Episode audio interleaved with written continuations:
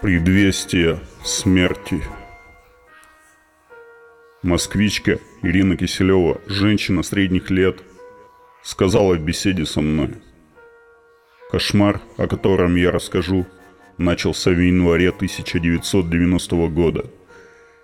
Мои родители вернулись домой после отдыха в одном из санаториев города Пятигорска. Выглядели прекрасно. Я поболтала с ними, пока мы пили чай – а потом собралась уходить из дома. Перед самым уходом подошла поцеловать их. Потянулась губами к щеке отца и неожиданно услышала голос, прозвучавший откуда-то сверху. «В следующий раз поцелуешь покойника». Ирина опешила.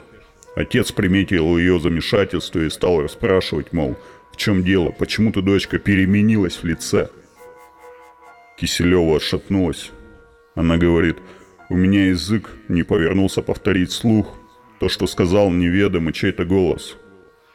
Судя по реакции родителей на мое замешательство, они, в отличие от меня, не услышали жуткую по мысли фразу, произнесенную неведомо кем. Прошло два дня, в час обеденного перерыва. Я позвонила с работы домой – принялась болтать по телефону с отцом о разных житейских пустяках. Внезапно и четко, сверху, прямо с потолка раздалось. «Больше не услышишь его голоса». Я мгновенно поняла, что подразумевается голос моего отца, звучавший в тот момент в телефонной трубке. Мне стало дурно. Что творится со мной? Неужели начались слуховые галлюцинации и надо отправляться на прием к психиатру? Миновало еще пять дней, и скорая помощь увезла отца Ирины Киселевой с тяжелейшим приступом в больницу. Папа медленно умирал, вспоминает Ирина. Мы с мамой не хотели верить в это, и все надеялись на чудо, молили Бога о выздоровлении. Но вместо Божьей помощи началась в нашем доме какая-то чертовщина – как-то раз утром я проснулась от ощущения, что кто-то похлопывает ладонью по моей обнаженной ноге, мол, пора вставать. Удивленная, приподнялась на постели, осмотрелась по сторонам. Никого в комнате нет. Последующие дни, та же, по всей видимости, незримая рука прикасалась к плечам и груди моей мамы, безмерно пугая ее. Изредка она похлопывала и меня по спине, по ногам – а примерно за двое суток до того, как скончался отец Ирины Киселева, стала свидетелем материализации незримого существа, чудившего в квартире.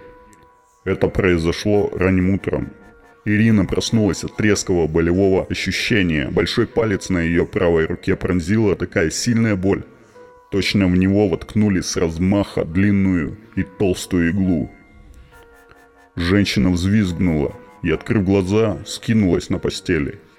И тотчас же узрела, как она выразилась, нечто невозможное, дикое, абсурдное. Метре от кровати клубилось в воздухе мерцающее облако. В считанные секунды оно сконденсировалось в женскую полупрозрачную фигуру. Незнакомка была одета в длинную темную юбку и кофту, тоже очень темную. Светлые волосы были заплетены в косы, уложенные на голове короной, Лицо самое обыкновенное, не запоминающееся.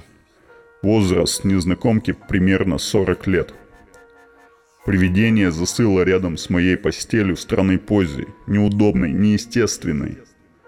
Оно наклонилось вперед, перегнувшись с талией. При этом верхняя половина тела абсолютно прямая, образовала угол ровно в 90 градусов с бедрами и ногами – Замерев в таком неловком положении, полупрозрачная женщина глядела на меня в упор.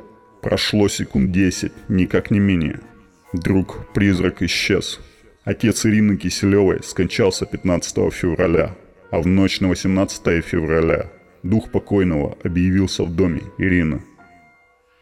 Ирина рассказывает. Не своим голосом закричал я, когда поздним вечером увидела покойного папочку – стоящего в коридоре. Он был полупрозрачным, слегка светящимся, и, что особенно запомнилось, выглядел счастливым. На лице застыла довольная улыбка. Бросилась в глаза и другое. Он был одет в халат. В тот самый больничный халат, в котором встречал меня – когда я навещала его в больнице. Светящийся дух покойного недвижимо простоял на одном месте несколько секунд, затем растаял в воздухе. На другой день утром Ирина и ее мать пили чай на кухне. Покончив с чаепитием, Ирина начала мыть посуду. Она поставила вымытую чашку из небьющегося стекла в сушилку. В ту же секунду чашка сама собой беззвучно взорвалась, разлетелась на мелкие осколки. Поразительный факт. Осколки брызнули из сушилки прямо в лицо Ирины. Однако ни один из них не поранил ее щеки и лоб. Неким таинственным образом каждый из осколков чашки изменил в полете прямолинейную траекторию своего движения и аккуратно, обогнув голову, плечи, грудь женщины, упал на пол за ее спиной. В течение нескольких последующих дней двигались сами собой книги и газеты, лежавшие на столе. Подпрыгивала, как живая сахарница. Слышался стук в стену. Затем вся эта паранормальная жуть разом прекратилась.